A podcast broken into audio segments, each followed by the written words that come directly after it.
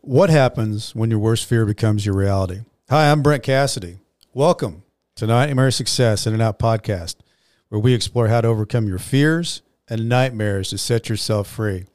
We're going to be exploring this topic with guys I was in Leavenworth with and others who served time at other prisons. We're going to be talking about life before prison, life in prison, life out of prison.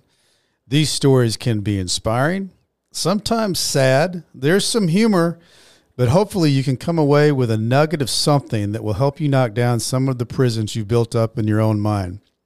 All right, folks, here we are. Uh, I have somebody again that's been referred to me, and Jason Rauschelbach, if you guys are playing the board game at home, uh, I think was the third podcast. And Jason texted me and said, Hey, you gotta you gotta meet, you gotta talk to Bill Glazer. I said, Okay.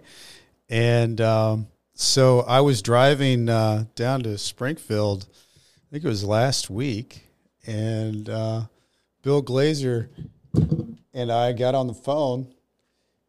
And uh, so I've got him here as a guest today. Bill Glazer, welcome in. Thanks. How you doing? We're doing good. So, Bill, you um, and I'm just going to give a quick summary. You you uh, you were a guy that was well known in the finance world, real estate.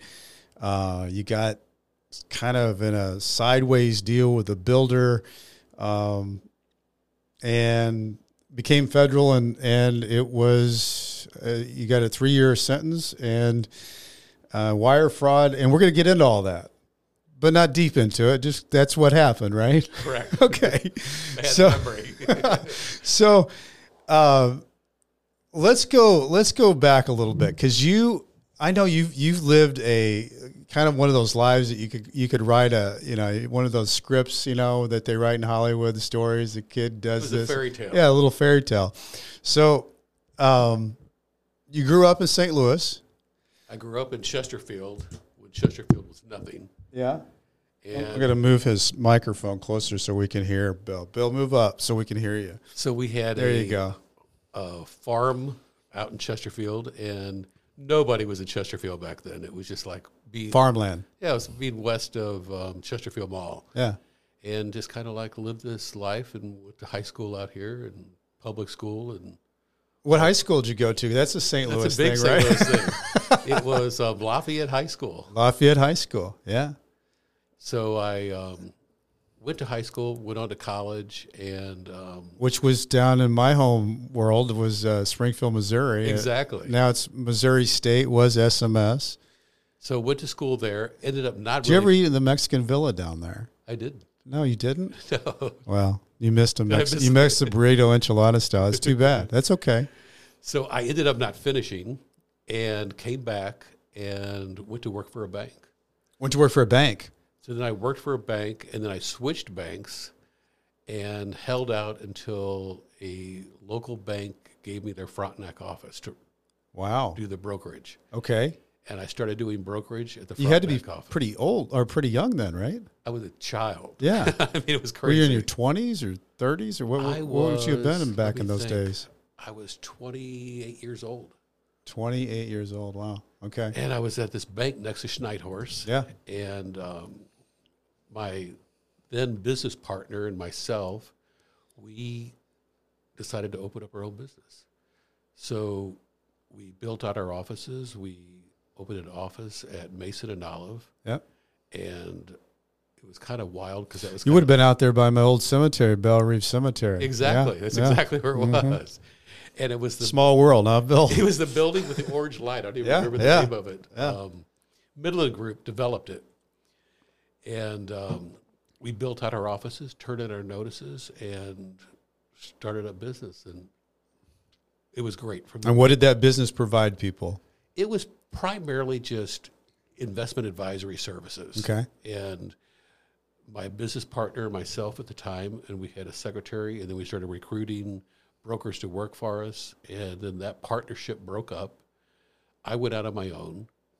And when I went out on my own, I thought I'll never have a business partner again, and just started. I mean, we were making money just from day one, and all was good, and you know the client base we were tight friends with our clients, and I just You know, I I meant to ask you, Bill, because when you said you were growing up, how many? I forget to ask you about your family. What? So you had mom, dad, siblings. mother and father, Yeah, um, all American. all American family. how many exactly. siblings do you I have? had an older sister Yeah. and a younger sister, Oh, you're the middle, middle the boy. wild child. Exactly. Okay. All right. So fast forward back up. I just I just want to make sure I got that because I I've meant to ask you but the the whole family scheme there. So um, so you got the business going. You said, hey, life's good. This would have been what in the nineties? This was a exactly ninety one Yeah. time period. Got the business going, up and going. All was good, and then we sold our house. We moved back over to a subdivision in Chesterfield. Lived there for a couple of years, and then I moved out to St. Albans. which is a beautiful for those who are listening that are in the, uh, Australia. Uh, that's a beautiful part of the country uh, in Missouri. Right. So we we built a house or we bought a house originally out there, lived in it for a couple of years, then sold that house and built a second home out there on the golf course and it was it was like fantasy land. I mean everything fell into place, the business was going great, the Life was good. life was good. We had one son, um, married and all was good. So the kids, how many kids you end up having? Just one. Just the one, and and you got married. Uh, so you're a St. Albans. Life's good.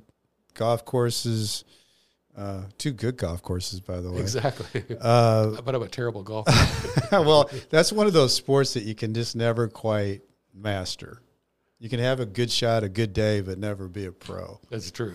So, Bill, everything's going pretty good. So, how do you get introduced into this nightmare that you found yourself in? Because you're you're running with a good crowd, you're good people, you're making good money. Well, I I was at a restaurant and my wife was out of the country at the time, and I had two car accidents that were back to back. Nobody would wish that on anybody, would they? Right. So then I had this massive concussion, and uh, I met this guy, and I think that he knew that I was somewhat compromised at that point. That you know the concussion was like a disaster. I was getting lost driving and so forth, and Concussions are serious. Though. I mean, it, the, oh, it was uh, a big deal. I I mean, I mean, was- that, th- I just was reading today that the uh, the new quarterback that they brought on from Mizzou, he's only 25 years old, and he had to sit out the whole season last season at Missouri St- or Mississippi State because of a concussion protocol. right. It takes a long time to heal from the thing. yeah, So I was being treated at BJC for the concussions, and I ran into him. I was going to dinner every night. First of all, when I was married, I couldn't cook, nor could I cook now. and there's no judging on that. it was survival. so I was going to the same restaurant. A friend of mine owned this restaurant, and I would go up there and have dinner. And then he started showing up, and then over and over and over. And then he was like, you know, I'm trying to raise money. I'm building these houses. Da da da da da da Yeah. and you know I agreed to it. And I Had you been in real estate before that though? Is it, is that something you dabbled in the, the well, real I estate liked world? re- I liked the real estate business, Yeah. and uh, you know I had the few things here and there, but nothing like what he was doing. It was Yeah. kind of he was tearing down houses and rebuilding them. It was like br- brick and mortar. yeah. You know, and you could drive by and you could see it, and that's kind of exciting. And Oh yeah, so I- forth. I- and, especially when you you you in a in an area Kirkwood, Webster Groves, Clayton, when those get redeveloped and and you see you know it changes the whole neighborhood. Right. And, you know, they're going in and buying, you know, a very small house and they're turning around, they're building this house that's taking up the entire Zero lot line house, yeah. Exactly. Yeah. And, you know, it was it was just like a great thing. It was, you know, something I think everybody likes that brick and mortar. They can go and kick the bricks Yeah. and so forth. And so I had mentioned this to three clients and then the clients turned around and they met this guy and I went with them. We went out there and took a look at him and, you know, It all looked good. yeah, everything looked good and everything Well, seemed on the it's legit. it's like you were telling me, Bill, that from your perspective, there th- there's a lot going on with this development. You know, the, this construction company. I mean, this builder. The, all the different things that you're seeing, you're talking about kicking the tires. You're seeing these houses. Everything looks great, and Kirkwood's a wonderful place to to build. Right, and people are trying. They're trying to buy these houses Yeah. before he breaks ground on. Sure. them. and the you know even before this recent market craziness, that was like a hot, hot area at the time. Yeah. and Always um, has been.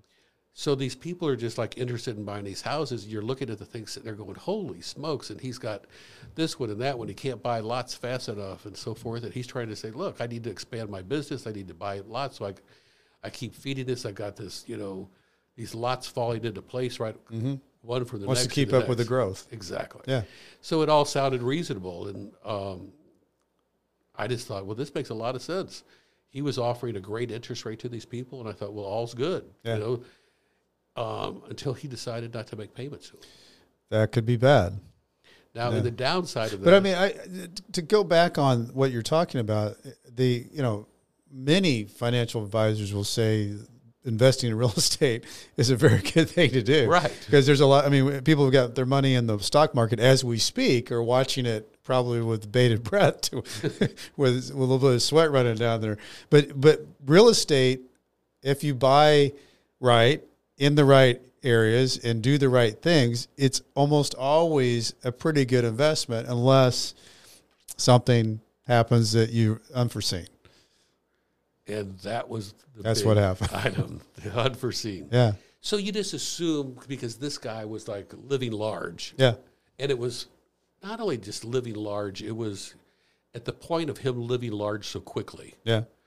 Now, I had been living out at St. Albans for 30 years. Yeah.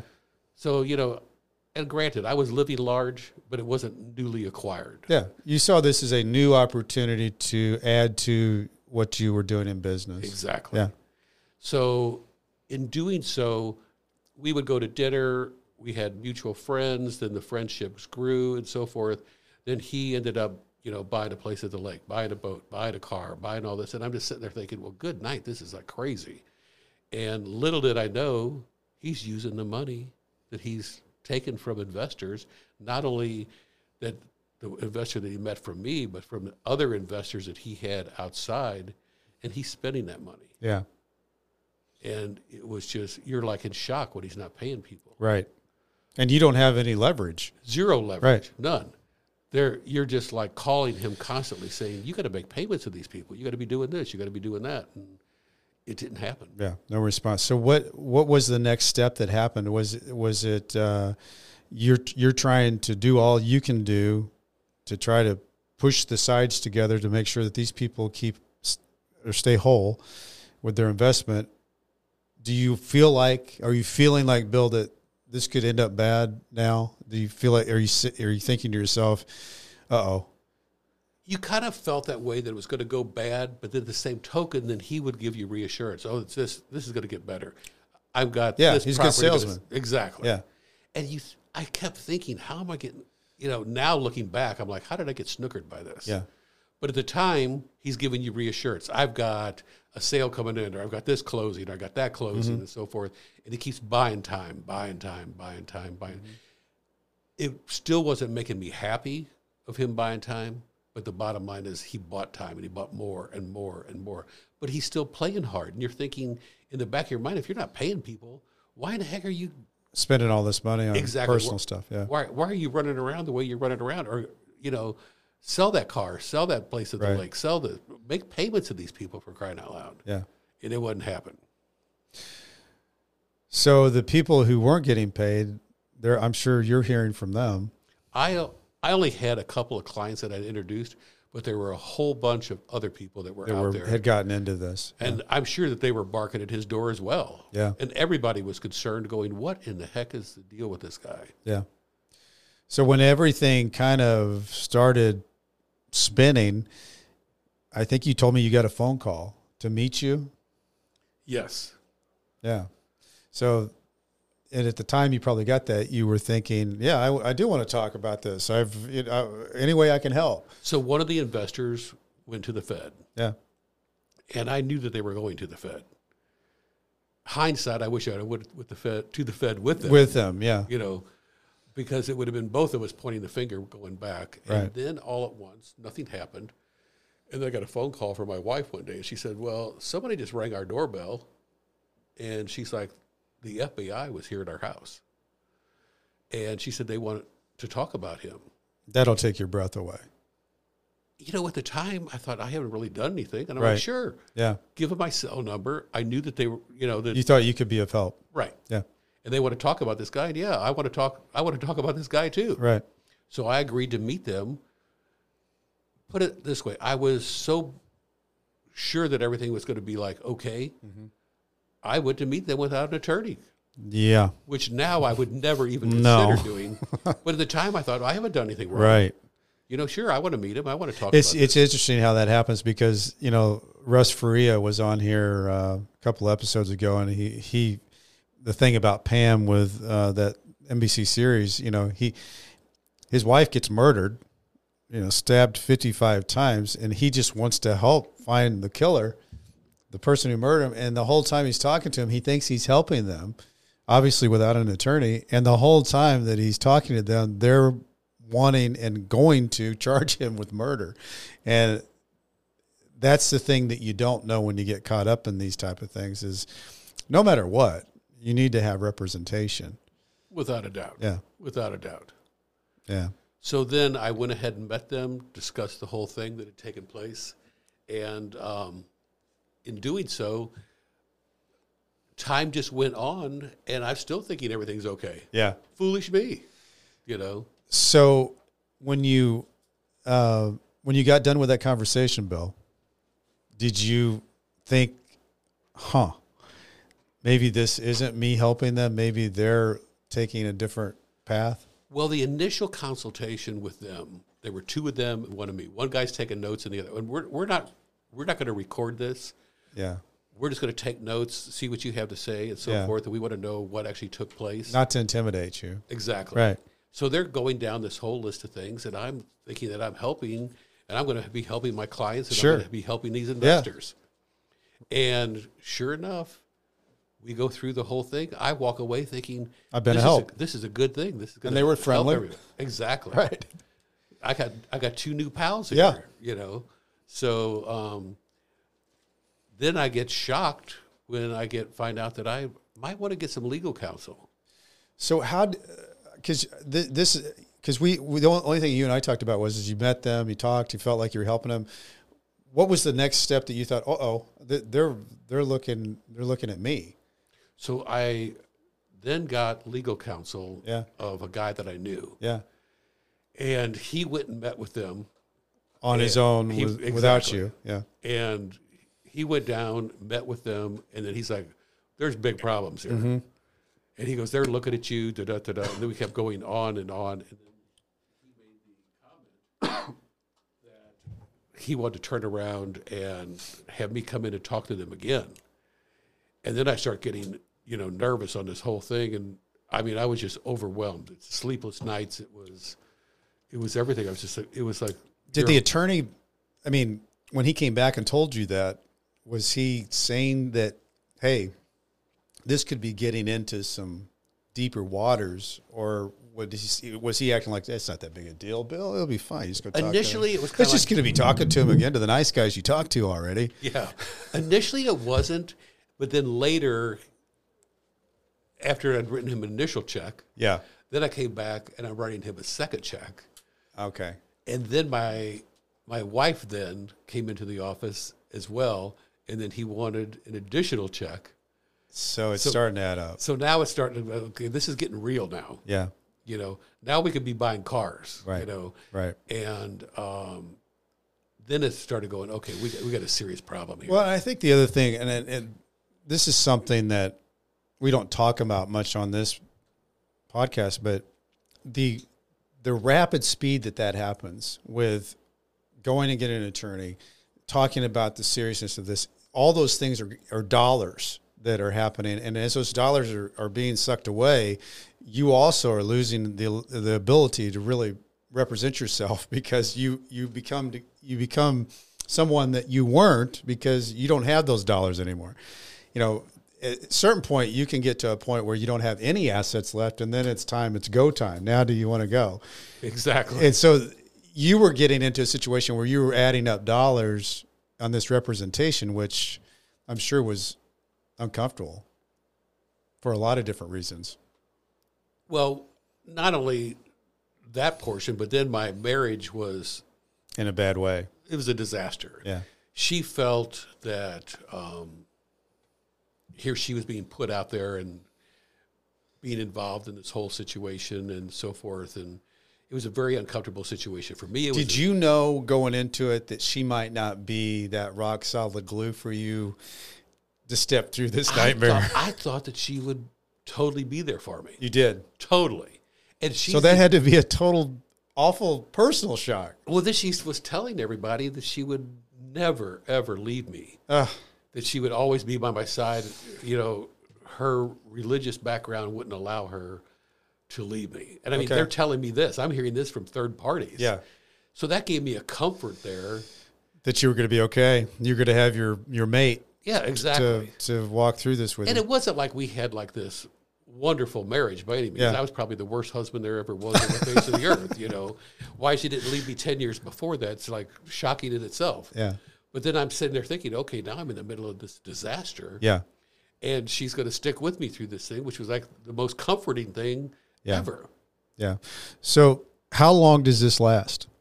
How long did how long did you walk through this molasses of a nightmare be- before you end up in a situation where they're saying, "Bill, here's your deal." This went on for months, and then they wanted me to come in and talk and speak to them to decide if they would reduce everything based upon my testimony. against the builder. Okay. So then I'm getting panicked now at this point, going, "Holy smokes!" Yeah. And then I'm wondering, do I really have the right person? Right. do I really have a criminal attorney here? And I'm getting people telling me on the outside that were close to me And going, and, everybody's got an opinion on that, which Oh, my also gosh. freaks you out. Yeah. this isn't a road that I've ever traveled before, nor do I ever want to travel again. Yeah. So I was so taken aback by that. But then the next thing that pops into your head is go to the biggest one that's out there, Right. the one that's always out there in the media that's Yeah. supposed to be the best. Everybody knows about. Yeah. Guess what? That was the door that I knocked on, Yeah. and that's where I went. Yeah. So you're there. Wh- So you get to the point where you've got a choice. I'm going to take this to trial. And they rack up those number of years and counts and all that kind of stuff. Or I'm going to take Worst a case deal. scenario, then uh, we're going to take this to trial. Yeah. me saying, "Look, I haven't done anything wrong here. Da, da, da, da. There's no law that I've broken. What Yeah. have I done? What what Right. law did I break?" Right. And they're saying, "Well, you introduced these people over, this person to this, blah blah blah blah Yeah. blah." And I said, "Well, the introduction's nothing. Well, you took money back. He gave you money back." Right. So then the press was telling this whole story that, like, they implied that I had, when he ran off with the money that I had. I'm like, that never happened. Right. Well, he did give me a kickback. I Yeah. got a kickback on the Yeah. thing. And that kickback is where the problem came in. Yeah. And then I was charged with wire fraud. wire fraud because of that, right? Exactly. And ri- wire fraud can carry, you know, it it depends, you know, how many times they want to charge you with it, but it can be ten to twenty years. Exactly. Yeah, So then there's this whole negotiation starts. yeah, So then you're like, well, how the, can they negotiate that? And then you're going back and forth and Right. back and forth, and you're trusting. And you know, at that point, no matter what you were doing, I had at that point given up my license. I had my Series Seven license and securities. I'd given up my license. Yeah. I had walked away from it because I was told, look, when they interview you for the FBI, and Yeah. then at the same time, you're going to get FINRA is going to come back and question you with the Series Seven yeah, then at that point, here you're at risk. Now you've told this government agency this, Yeah. and nine months later, they're going to come back and ask you questions from another government agency. Well, they're going to compare notes. right, And in that nine month period, if something changes during that whole thing, now you've lied to the Fed. yeah. So now you That's just a whole like- nother charge. Exactly. Yeah, and if you remember, that's actually how Martha Stewart ended up in prison. Exactly. Uh, they everybody always thinks it was security fraud or whatever the case it was, and it wasn't. She they said that she lied to them, and that's what that was her charge. But uh, she'd be a fun interview because she she's another one that Martha came out better than I did, though. Yeah, well, she did come out better than a lot of us did. I didn't get to. I didn't get to stay in a three million dollar house okay, in so Connecticut. so let's fast forward a little bit. So sh- you, Bill, decide that you're going to plea. Um, because they tell me everybody please. And I Ex- said, well, "Why they would do everybody actually. please?" Actually, almost ninety-eight percent of the people who are Exactly. indicted plea. So yes, that is true. And of those ninety-eight percent of the people indicted get convicted because they plea bargain. Um, so you're in that world, 97, 98 percent. So they said we can fight this thing, but Yeah. you need to bring a million and a half in, Yeah. and then we'll talk. Yeah, And that's what it's going to cost to fight this thing. right. So then we start talking plea. And then at that point, um, my wife moved out. Okay. So you're dealing with your personal tragedy at the same time you're dealing with Right. the business tragedy. And I didn't have the assets to be able to fight this thing at that point. yeah. I had changed attorneys, and then I, um, I actually filed for divorce from her to try to get assets. The, Yeah. the attorney on the divorce side said, "We'll file for divorce. We'll go in. We'll ask for emergency that she has to liquidate some of her funds Yeah. in order to help you pay Some because of that's all joint assets. Sure. Blah blah blah. They convinced me that way. Which hindsight, I don't know if that was the best thing to do either. Well, I, I don't think there there's no there's not a book that's written when you have The how-to. United States of America versus you because because all of those things seem so rapid, so sudden, so overwhelming that you're always thinking, okay, I'm making the right decision here. I'm I'm doing. I'm saving myself. I'm saving the family. I'm saving the business. And all those things are probably not the best decisions because they're made under duress and scared and and stress and everything that goes on with that. And you look back on it and you think, God, why did I do that? Well, because I was absolutely overwhelmed and dealing with something I never dealt with before. I should have had a third party there. Besides that, I was concussed Yeah. from this massive concussion yet. Yeah. Then they did allow me to go out to California. Got treated for the concussion. Did, in and California. that helped? Helped dramatically. Okay. But it was an ongoing thing. Yeah. And, um, you know, I was just going back and forth and dealing with a divorce, dealing with the indictment, dealing with everything under the sun. It was, uh, the stress level was unbelievable. Yeah. There's no amount of stress like it. Then you have, you find out who your true friends are. You do. You know, I- I think you've gone through this as well. Yeah. You know, I had friends that showed up at my house every single day for 17 years, and then all at once one day, boop, And then you get letters from people that you would have never thought that means so much. it's unbelievable. You know, so there it- it's a you know I, what is it that Tom Sawyer movie where uh, he he gets to look at his own funeral, Exactly. and and he goes in there and they and he he sees what everybody's saying about him. It's kind of like when you get sentenced, you get all these people who write you letters that you would have never have heard, but bec- because you've never been in this situation, but in this situation, people write letters for you, uh, and those. You know, I took some of those letters with me to Leavenworth because they whenever I had one of those really down days, I'd take those out and think, oh no, there's there's people out there I could still connect with, and and there's still feelings about you know, You know, it's funny you relationships. say that when you're in yeah, and you are reading those letters, or you're reading your, the- you're looking at photographs Yeah. of your family. yeah, And I can't even tell you what a help that was of reading letters, looking at photographs, Yeah. and so forth. I was initially at a medical center because they had to do an evaluation. because yeah. of Let's talk about that. concussions. So you get you get sentenced to three years. Correct. Uh, I plead three years. yeah, you played three years. So so you um you get told that you're going to Lexington. I, I waited in the mail, and every day was like an anxiety attack. pulling it's, into it's the a garage. weird thing to wait for an envelope that tells you what prison you will go And to. you're walking to the mailbox every day, and you're like in a panic when you open Yeah. the mailbox up. And I mean, no one understands that until they're, they're in that Well, situation. I, mean, I got it said Leavenworth, and I thought, oh my god, I know that one. mine, mine said like, oh, boy. Lexington, and I called up a friend, and they're like, "Oh, I know somebody that's in the prison business, and Lexington's like the greatest." Well, let me tell you, it was a disaster. I here, and, and you know what? I had that said to me too, and I have not heard anything good about that thing with Lexington. And do you mind talking about your experience there? Are well, you, first of all, my experience there was how did you get there? my sister drove me, and my Okay. sister saved me through this whole mess. I don't know what I would have done with my oldest sister and my son. Okay, uh, were, so like, she's the huge. good sister. exactly. Okay, And her and her husband drove me there. Okay. We stayed at a hotel, and then we pull up in front of this place, and I'm telling you, windows broken out of it. This is the this building is the most archaic thing that you could ever imagine. It was actually I found out it was the narcot the narcotics center or whatever of Kentucky that back I think Marilyn Monroe was there or something. They they actually tested drugs on people there. And I was like, well how how ironic is this? They've got all these drug dealers in here. And here they are. And here they test drugs. and they had rooms to see how much heroin these people could take without dying. But I want you to walk me into that place. What what do you, so you drive up to this? The windows are broken. Do you are you standing at a gate? You're voluntarily surrendering. Walk me inside. I am standing outside my sister's car, and they said they're going to be another 45 minutes or whatever additional time. And there, I'm just panicked. yeah, And of course, you know, I'm dressed like Mr. Country Club. yeah. They going love that in, there. Yeah. Oh, And uh, not realizing that the prisoners can look out and see you as Oh, well. yeah. So they're seeing me standing out there. And um, then all of a sudden the guard appears. And Here he we motion- go. he motions for me to walk over.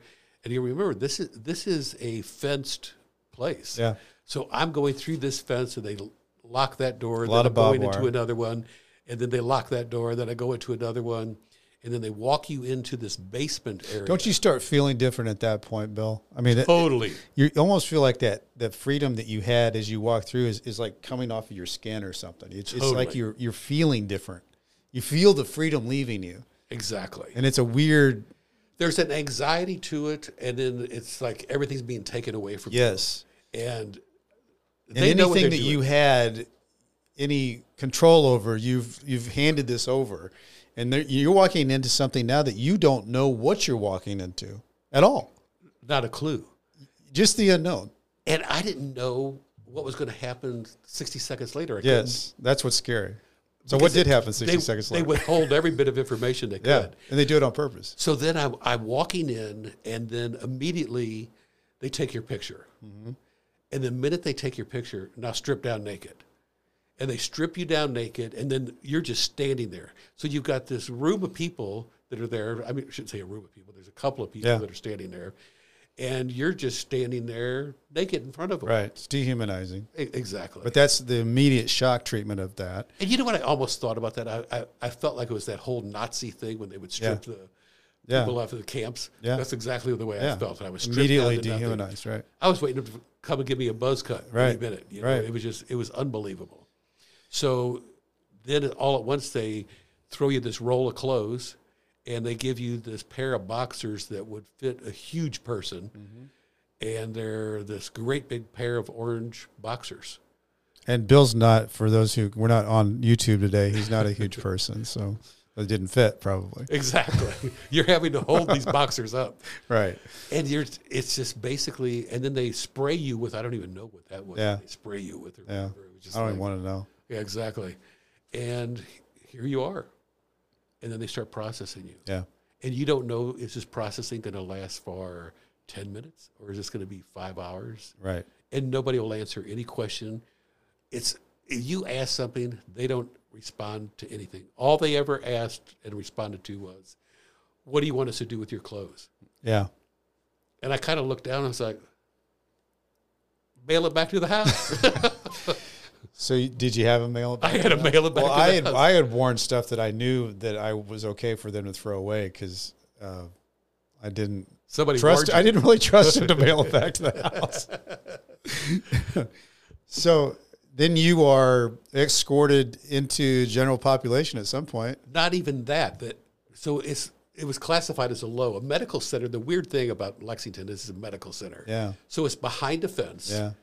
And here you sit and you're heading into this area and there's like six buildings. Half of them have a third of the windows broke out of them. Yeah. it's just an absolute disaster. This thing's from the turn of the century, and they say go over to this building. Well, you don't know where this building is, They just tell you to go. and it's your tough luck, and the other inmates will take care of you. Yeah. And Well, and you- I think you quickly learn when you get there that there's the inmate rules and then there's the prison rules, and you need to learn the inmate rules pretty quickly. 'cause Exactly. That's how you got to survive. ex- and not only that, when you're in a medical center, you're in there with people that were murderers that had worked their way down. That have still mental issues.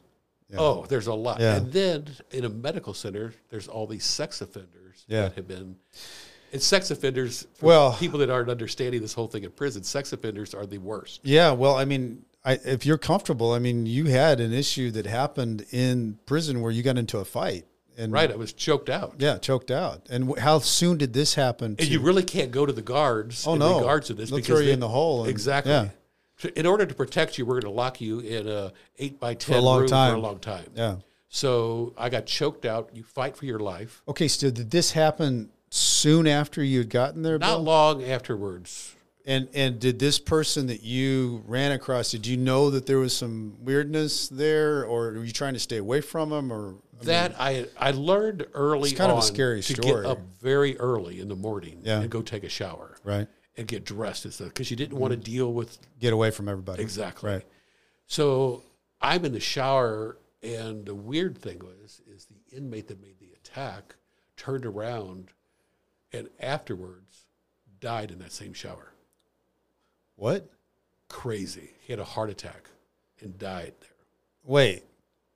So this guy attacks you, Days later, and days later he dies. he dies of a heart attack. Wow, Bill, It's crazy. that is And it was just the whole experience of going in. And I was just telling somebody recently, you know, here you were and you go down to the chapel service. And I, it was in the basement. Everything's in the basement. in- yeah, in this dark prison. basement. Well, the the area that people like the craft area, so forth, was actually in the old morgue of this oh building. God, So you're thinking this, okay, here we are in this building that used to test drugs. yeah, Why does this building need a morgue that can handle hundreds of people? yeah. You don't want to know that. Exactly. it, it was creepy, just totally creepy. Okay, so uh, I, wa- I don't want to I don't want to leave this thing of you getting choked out. So this guy comes up on you. You know your life is you're you're in a situation. Well, my here. voice, even to this day, I don't know if you notice when I'm talking, it goes raspy, then comes back. you got a and goes- great voice. It's like a radio. I'll never be hired for radio. my radio voice It's is a all great. over. I was going to tell you that, Bill. I mean, you got raspy radio voice. Sounds like I like smoked too, too many cigars last night or something. um, Did you? Did you? I mean, I, I know it's fight or flight when that happens. oh, without a doubt. Uh, did was was did he sneak up on you, or did he come at you, or or Came out, grabbed at my throat. uh, just you know, immediately? Because I, I look like the rich white guy. Yeah. You know, it was always, and in prison they could tell. I mean, for those who can't see Bill, you can look him up. He's he's a very good looking uh, country club guy that could be on a magazine. So a person who is violent, sex offender, that's not a good place for you. Not a good place at all. It wasn't Uh-huh. safe. No. So he came after me, and then from thence forward, you are always on alert. Yeah. Every single thing that happened At any moment. any noise. I don't know how you know. Even sleeping at night, your antennas are up. You're constantly paying attention. Well, and they do those counts all through the night and shine lights in it. oh, you get a light shine in your Yeah. face every night. right. But- all through the night. during that whole time period, you are just constantly aware of everyone around you. Even to this day now, I could be at the best of the best places, and if somebody walks up from behind, Yeah. and it, it startles you, it just and that won't go away for a while. I, you know, I, th- I was talking to you when we were when I was driving and you, we were talking on the phone. It takes a good year and a half or whatever to try to, and you you're kind of getting close to that where you start feeling like you aren't having to look over your shoulder. But I don't know if that ever goes away. It just you don't have that feeling all the time correct. and, tha- and that's the thing that kind of rubs off to but You have an awareness you have an awareness of yeah. people and things. Well, you're happening you're in a around you. primitive environment, so you, your your senses go up. the caveman of people. Yeah, killing it is. You. Yeah, well, it is. I mean, it, it, your senses go up because you're you're having to survive in a different way. Not necessarily that somebody's going to kill you at any moment, but danger could happen at any moment, and that's what your your body becomes aware of. Right. So, getting into the, I'm assuming you have a bunk bed, a plastic chair, a locker. Is that what your life is at this point? Yes, and then I was actually put in a hallway with this bed. Oh, that's so this, nice. So people could walk back and forth at night. Was it overcrowded or something? oh, exactly. Okay. Totally. yeah. Which later they finally released some of the people, but at, the, at that initial point it was overcrowded, and here I was. Yeah. And um, you know, you stick out, and there I wasn't aware of all the stuff that was going to take place of that there would be a TV for Mexicans. Yeah. There'd be a TV for blacks. Yeah. There'd be a TV for whites. You Right. know, it was just like That's the a TV permanent for part of it. sex offenders.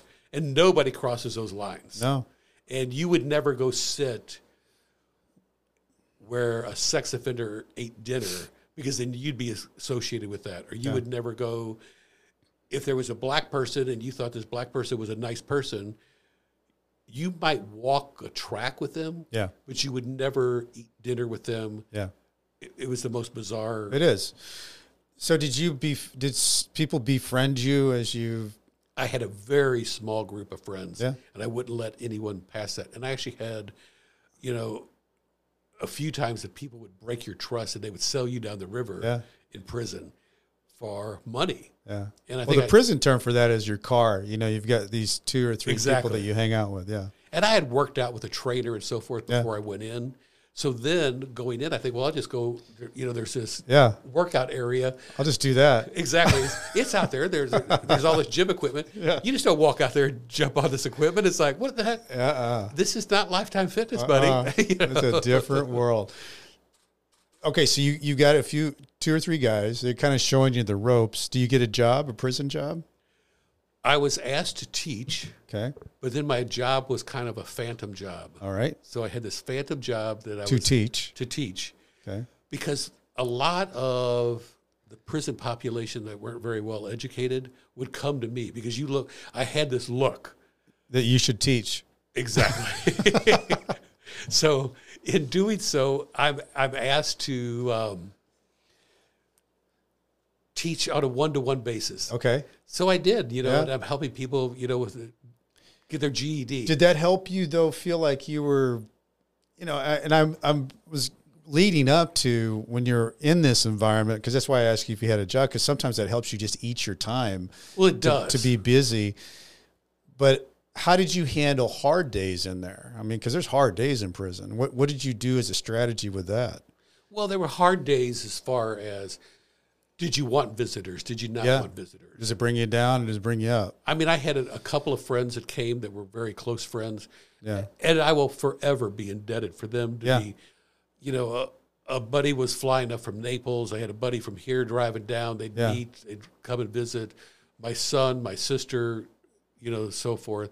And then, you know, even afterwards, you're like, I- I was dealing with the guilt of, I've had this failed marriage now because of this, and how's my son dealing with this, and you know all that. And then I had my mother living here, Yeah. and how is she dealing with it's not even just the press at that point it's like how are people reacting to her going oh she had, Sure.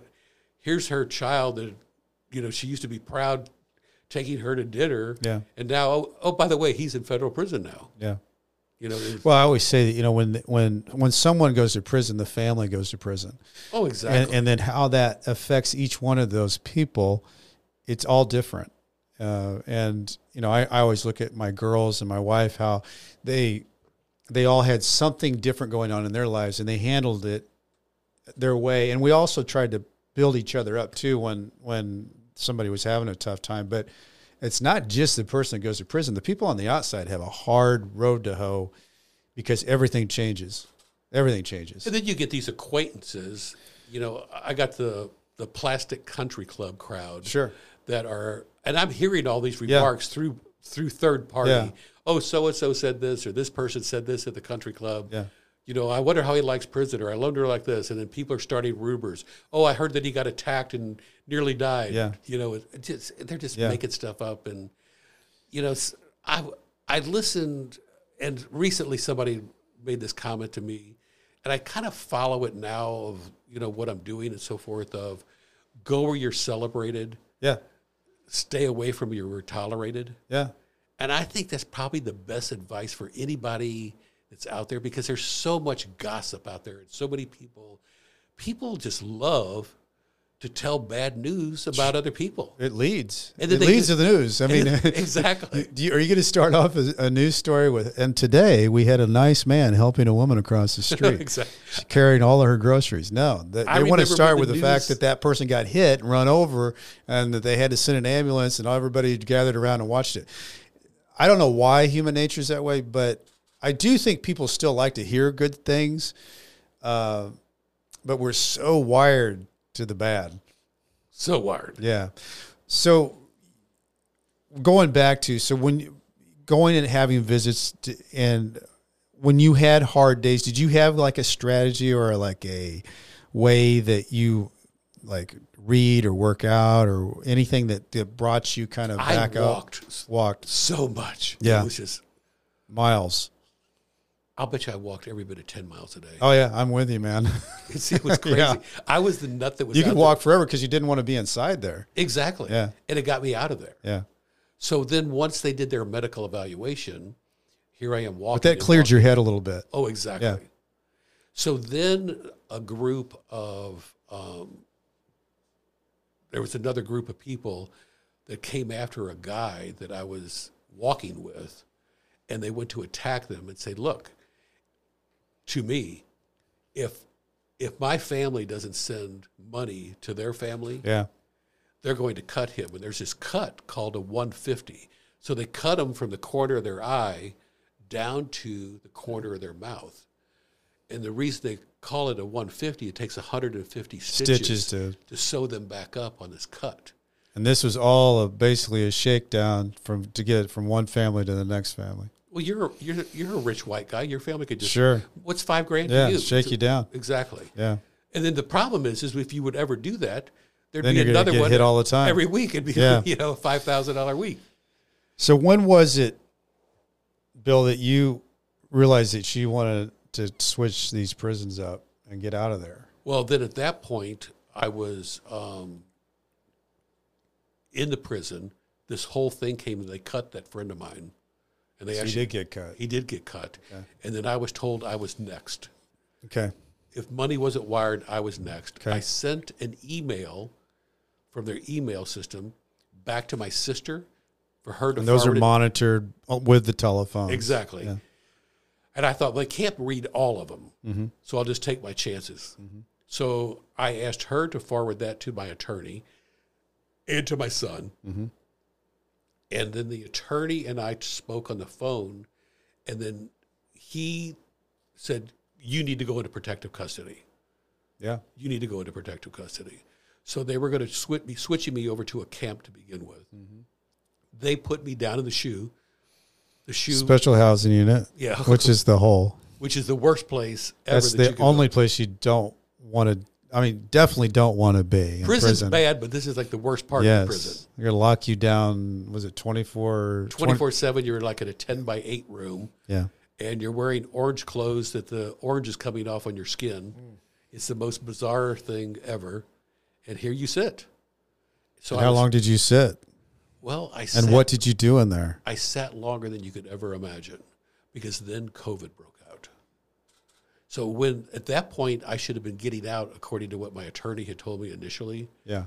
But in reality, with COVID, and they were going to let anybody out during the COVID period, Yeah. and it didn't matter what the reason was. Just going to let you go. I sat there for eight months. I what? didn't see daylight. For You were eight, in the hole for eight months. eight months.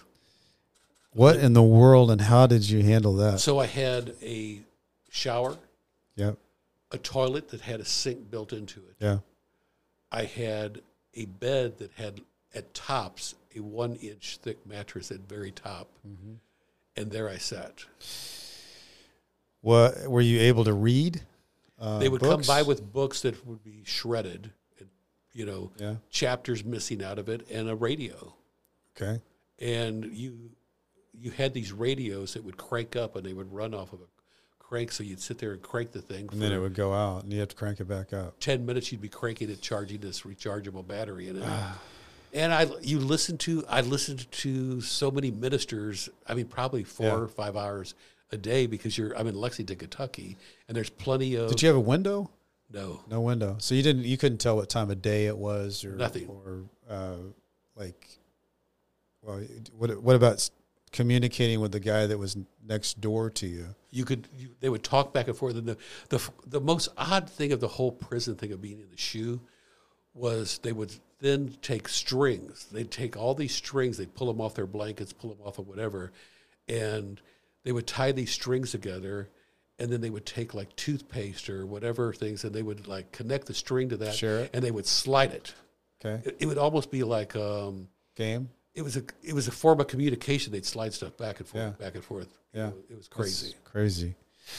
So, you, did you feel like you were losing your mind being in there eight months? Oh, Well, that you would be allowed to walk up, and there'd be a little bitty drop thing on the door, and then they would bring a phone to you twice a week, and you could make a phone call. Okay, so to you your could family. connect with the outside world Right. twice a week and make a phone call, and they So the- bring it to your to your uh, To your cell. Okay. and they wouldn't let me have legal phone calls, which I don't know how they got by I don't with know that. how you get by with that. So then those phone calls that I should- should be using to call my family, I'm calling my attorney on a cell phone Yeah. because I put him on my phone list Yeah.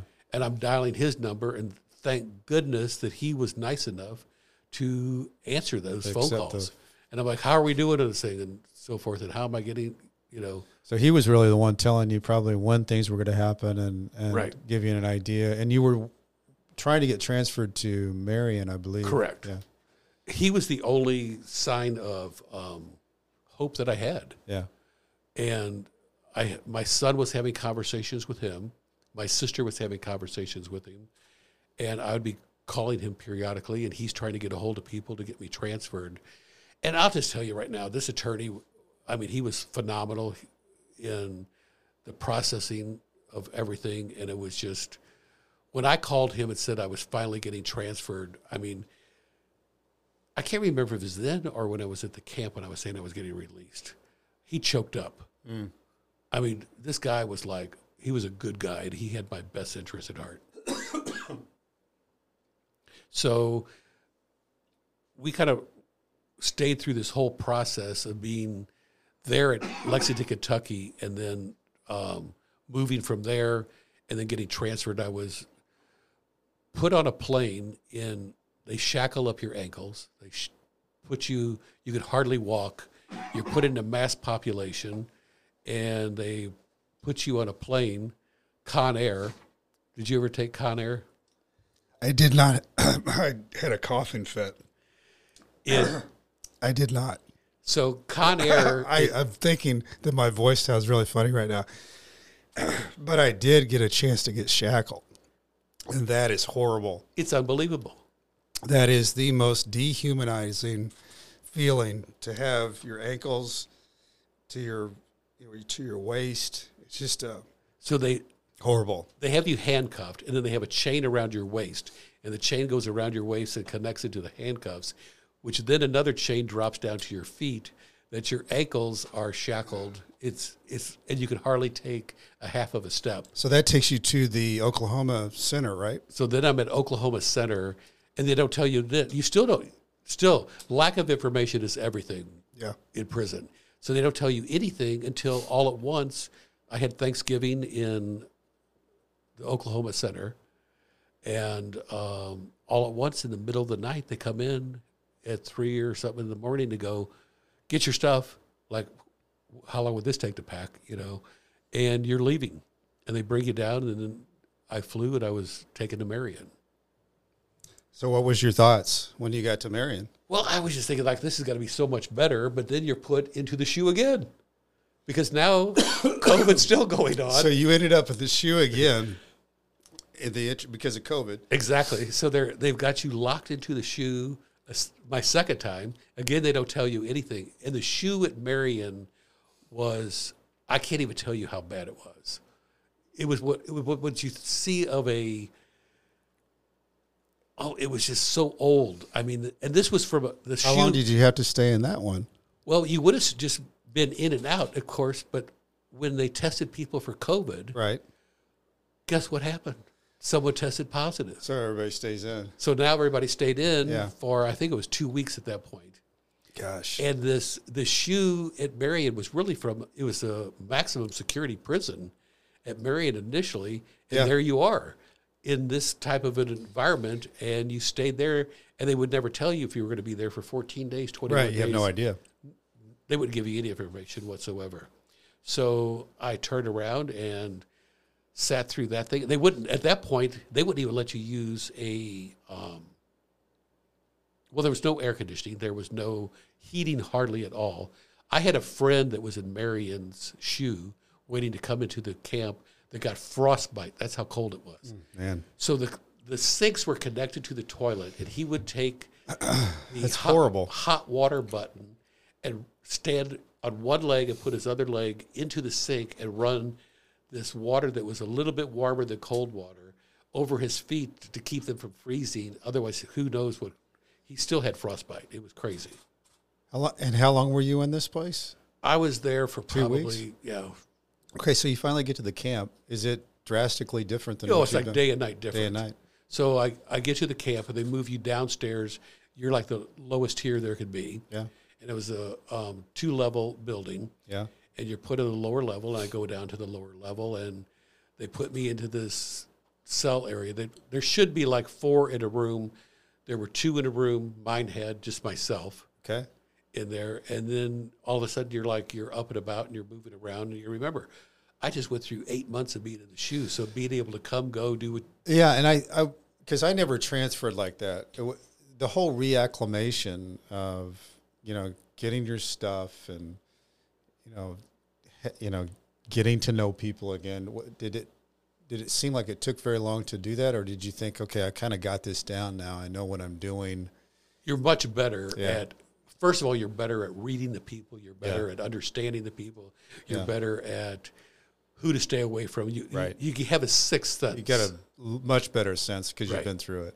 and the, the ones that are rowdy the ones that are all hiding out smoking the ones that are like drinking the ones that are because all this stuff is snuck in Sure. you know so th- Oh. Especially Marion. They, they, uh, that's where my dad was, and he said there was a the woods oh exactly and they would bring stuff in through there and even food and stuff like oh, it was McDonald's crazy. and stuff but uh, yeah see we I, I had a little bit different experience more not like Lexington but Leavenworth was a camp but it was it was made out to be a low and it never got certified so it had a fence around it so the camp even had a fence Yeah. around it? Ooh, so but I mean I had a job where I left every day outside the fence to the food warehouse so it was it was I but there oh, was a the lot of food guys warehouse you were like oh yeah that's like the best yeah it place was prison to be cool because food drops Oh yeah, everywhere. but the a lot of guys stayed in that area, in that in that warehouse or not the warehouse, but the fenced in area and never left. And for me, I walked all the, about a mile away to the food warehouse and that felt like some kind of a little bit free. I walk all the way around the big Leavenworth place, but um I did hear that about Marion though, because we had guys come there uh, that would transfer from Marion to Leavenworth. They hated Le- Leavenworth because it was locked down, whereas Marion was kind of wide open, It's wide beyond open. the fence. Totally wide open. And the guys are buzzing around. Yeah, and like yeah, yeah. Gators and so forth. And there's guys on the yard crew and they're Yeah. kinda cutting grass and so forth. Right. And of course, I get there and the guy from education immediately walks up to me and he goes, "Where did you go to school?" And I said Lafayette. Yeah, You know, meaning the Lafayette High School, the Yeah. St. Louis question. right. And he goes, "No, I mean college." And I said, "Oh, I went to SMS." Yeah. And he's like, "So you did go to college?" And he's like excited. He's like, "You're in education." There you go now." again. Back in education. I think I. And you know what's so funny about this whole So thing in you uh, prison? re- you should probably play an actor role of somebody that does education because that's just what Exactly. you're assumed to be. I'm not a doctor, but I No, played I one play once. one on TV. I'm not a teacher, but I play one in prison. It's pretty funny because I remember there would be guys that would be asking questions of how to spell stuff. They're sending letters. They're doing this. They're doing their legal work. All Yeah. that kind of stuff. And then be- they'd ask a question. Somebody else would go to answer. And they're like, "Shut up! I want him to answer the question. he knows how to spell." Or He's the guy. yeah. So you're closer to home now. I'm, I'm assuming that probably you're. It's easier for the family for visits and that. Um, You know, just the opposite. I, Just the I- opposite. I, asked them not to come. because they because the visits maybe because I've I've heard different things about visits because I I I know Sam uh, was on here, Samantha was on here uh, a couple episodes ago, and she talked about that it brought her down to see her family in there for their them to see her like that. So you know, for me. Because Julie came all the time, I, it was like I, I got plugged into the outside world, so I felt like I was sitting on the fence. So I, I had one of the, but it's very sad when they leave. You know, th- Oh, I it's- can't imagine that. It, it's a very sad thing when it was humiliating to me. I you didn't like the you didn't like the feel. I didn't want my mother to Yeah. see me in this environment. Yeah. My son, I, that. missed. I, I, I can't even ex- explain how I missed him because I'd gone through this divorce. Yeah. So all of a sudden, I miss. He's now like your primary Your connection. family. Yeah. and here you are missing seeing him. And then I have two grandchildren. Yeah. At that point, I had one, Yeah. but you know, I've got this one that I'm like, I- I can't even explain that you, you can't see him. Well, tell me this because you're you've gotten down to the the. How close were you to getting out when you got to Marion? Well, at that point, Because Um, you spent a lot of time. oh my gosh, it's just crazy. Well, at that time, with the whole COVID situation, then they started releasing people out Yeah. for COVID, and that's how I I was released out, and I was let go because of the COVID. So you were released fairly quickly. What, what did it? f- What, what, Months. what, what was it? months. Months. So when you did they just all of a sudden tell you, Bill? Hey, by the way, you're leaving. No, because you're still doing the whole thing of being So so what happened? segregated. At that Okay. point. So so what happened? How did you know that you were leaving early? I got called in, and they they call me over, and I I go in, and they turn around, and they say, "We're going, we're going to move you." And I said, "What do you mean move me?" Yeah. Because they never tell you anything. Right. Well, we're going to move you, but you're going to have to go into isolation. I'm like, isolation for what? We are going home, home confinement. I'll tell you. I'll just tell you right now. Your eyes well up. Oh yeah. Your eyes well up. What are you thinking? I mean, I was elated. Yeah. I think that I went back and I used I went to the wall phone Yeah. and I made a phone. I called my Did you- son I was going to ask who you called. and I, I called my son and then I called my sister. It had to and be I- emotional. And I called. I couldn't speak. yeah. I couldn't speak. I mean, I dialed them. They answered, and, you I were could just- talk. Yeah. You know, I'm just like I'm. I Yeah. can't say I'm going home. Yeah. exactly. And then of course they did the famous thing that they always do: change the date.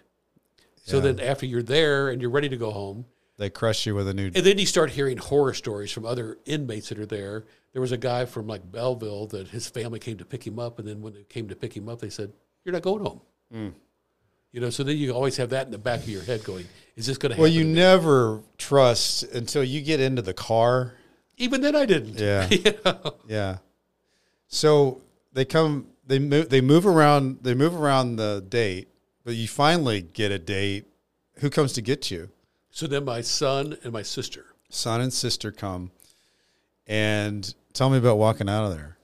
So I walked out with another inmate the same time. Yeah. And the crazy thing is, is he and I only live a few miles apart from one another Here in St. Louis. here in St. Louis. Oh, that's crazy. So he was released and I was released for home confinement. And we walked out the same day and I you walk out, you get in the car, you're just like There's no other feeling like it, right? I told my sister to bring me separate clothes because it, you know the shorts and so forth that I had in there and t-shirt. Yeah. I'm in the back of her car changing clothes because I was Sure. like I never want to wear these clothes again. No. Get rid of these. Exactly. So um, the weird thing was stopping. We stopped like like a Panera or something from leaving there at camp, and walking in, you feel like everybody's staring at you. Oh yeah. It's just the weirdest thing because it's like, why would they be staring at me? Or do they know who I am? Or Yeah. you know, it's just kind of like. And even when you came back and you would go out to dinner or walk into church or walk in anywhere, that Well, that's what I was going to ask you. What is it like? What has it been like getting back into society? Well, you get the the typical gossip people. The few times it happened that you'd walk in someplace and you'd see somebody nudge with their elbow. Yeah. And somebody else would like give There a he nod. is. Did you see that guy? Yeah. He's back or whatever. Um, most people are very forgiving. yeah, With the whole thing, and they realize what the you're story just trying to get back. that and a lot of them have now heard what really took place and what the f- what the press said was not the truth yeah, and what was on the news is really not the news. yeah. You know, it was like this. I just I, and I also think, Bill, that there's a there's a feeling with a lot of people that if somebody's really trying to come back and, and get back into their world, um, there's a good segment of people that want that to happen, and then there's a segment that always wants you just to be punished. well, there's a segment that wants the best for you. Yeah. But then you've got the other side. I mean, like I told you before, my absolute best friend dumped me like a hot potato. Yeah, I mean, yeah, and that hurts. oh, I can't. I felt like this was like a Yeah. brother. Yeah. You know, and then you get the other side of people that you were not that close to coming out going, It'll what, do anything for you. what can I do for you? Yeah. And I hold those people in so much higher regard. Oh gosh. And then I see the other people. I'm like, did I get used all these years?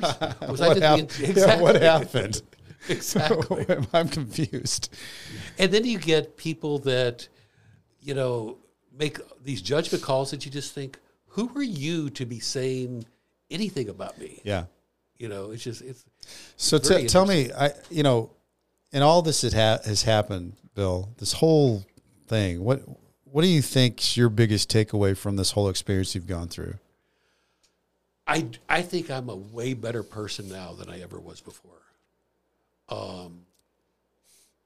you know, I can go to the best place or the worst place Yeah. and be comfortable with people. Yeah. I could go to Buckingham Palace for dinner, Yeah. or I could go to the projects. And I could find a way to be able to relate to those people and Yeah. to be able to speak to those people at both places. Um, I don't make judgment calls like I did before. Yeah. First of all, I don't really read the paper because I know what lies that they printed about me. So I'm just kind of like, well, everything else in there is a lie as well. Right. I don't really watch the local news because I know of how they twisted everything. Yeah. So you know that's a whole nother realm. Mm-hmm. I think I'm a better judge of character now. There's a lot of plastic people. There's a lot of people. You know, we had big parties at our house and so forth. There's a lot of people that come to your house, drink your drink, eat your food, Why not? and you know it's just And they're it's- not really that great of friends. and they were never there for you in Yeah. the crisis. Yeah. Never there for you in the crisis. No, and I think I think that's a good um, tip for people. You know, you when you I think what you're saying is you've went through this experience and you've seen people in all different walks of life, and there's more commonality than not in a lot of situations. right. Uh, so I think that's that does make you view have a different perspective on the world of, of when you walk into a room that that feeling that hey I I can hang out with this guy or this guy Exactly. and it's all good yeah It's um, you know, I've gone through some medical issues recently that have been like life changing. And even during all of that, people reach out to me yeah and I mean they're like, What can we do to help you? yeah and I hope you can get through all that Bill because I know it's not easy with the situation you're in with you know being on probation and all those different things that go into treatment but hopefully that's one of the things that can change as we go forward is people no matter what need the best health care they can get when they're needing that Oh, exactly. so I'm, I'm hoping that that all works out for you because I mean, I- I really you, think that- need you need to be able to go and enjoy your best life going forward Prison toughened me up a little bit. Yeah. We're going through a rough patch here. You know, next year's gotta be like awesome. Yeah, for sure. Yeah, absolutely. What if I haven't? What haven't I asked you, Bill? I don't know. What what other questions do you I have? want to, and, and we've got Susie Gorman here taking pictures. By the way, Susie, hi. Susie's one of the most awesome photographers of anyone that I've ever run across that I know of, and she's, she's Susie always- swore that she was gonna make me look twenty nine again. I, I tell you, she's it, she's been a great uh, family friend, and I think she's one of the coolest girls. So, very uh, proud that uh, Susie stopped by here to take some pictures. So, I she's- was um, she's one of the good ones. I, I t- I was texting you going, is it okay if Susie swings by here? And you're like, absolutely. Absolutely, I love that girl. She's like the best. All right, everybody. Well, um, I just wanted to say for, and thank you, Bill, for being on here.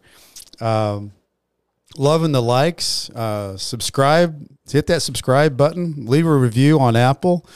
Uh, if anybody's still looking for a book out there, Nightmare Success, I've got one. And uh, you can check us out on YouTube whenever we do Zoom. Of course, we didn't do Zoom today, so you're going to have to look Bill up some other way. But uh, appreciate it. And uh, Bill, good Thank you. story, man. Thank you so much. All right. Thank you, everybody. Nightmare Success, in and out. Thanks for being here today.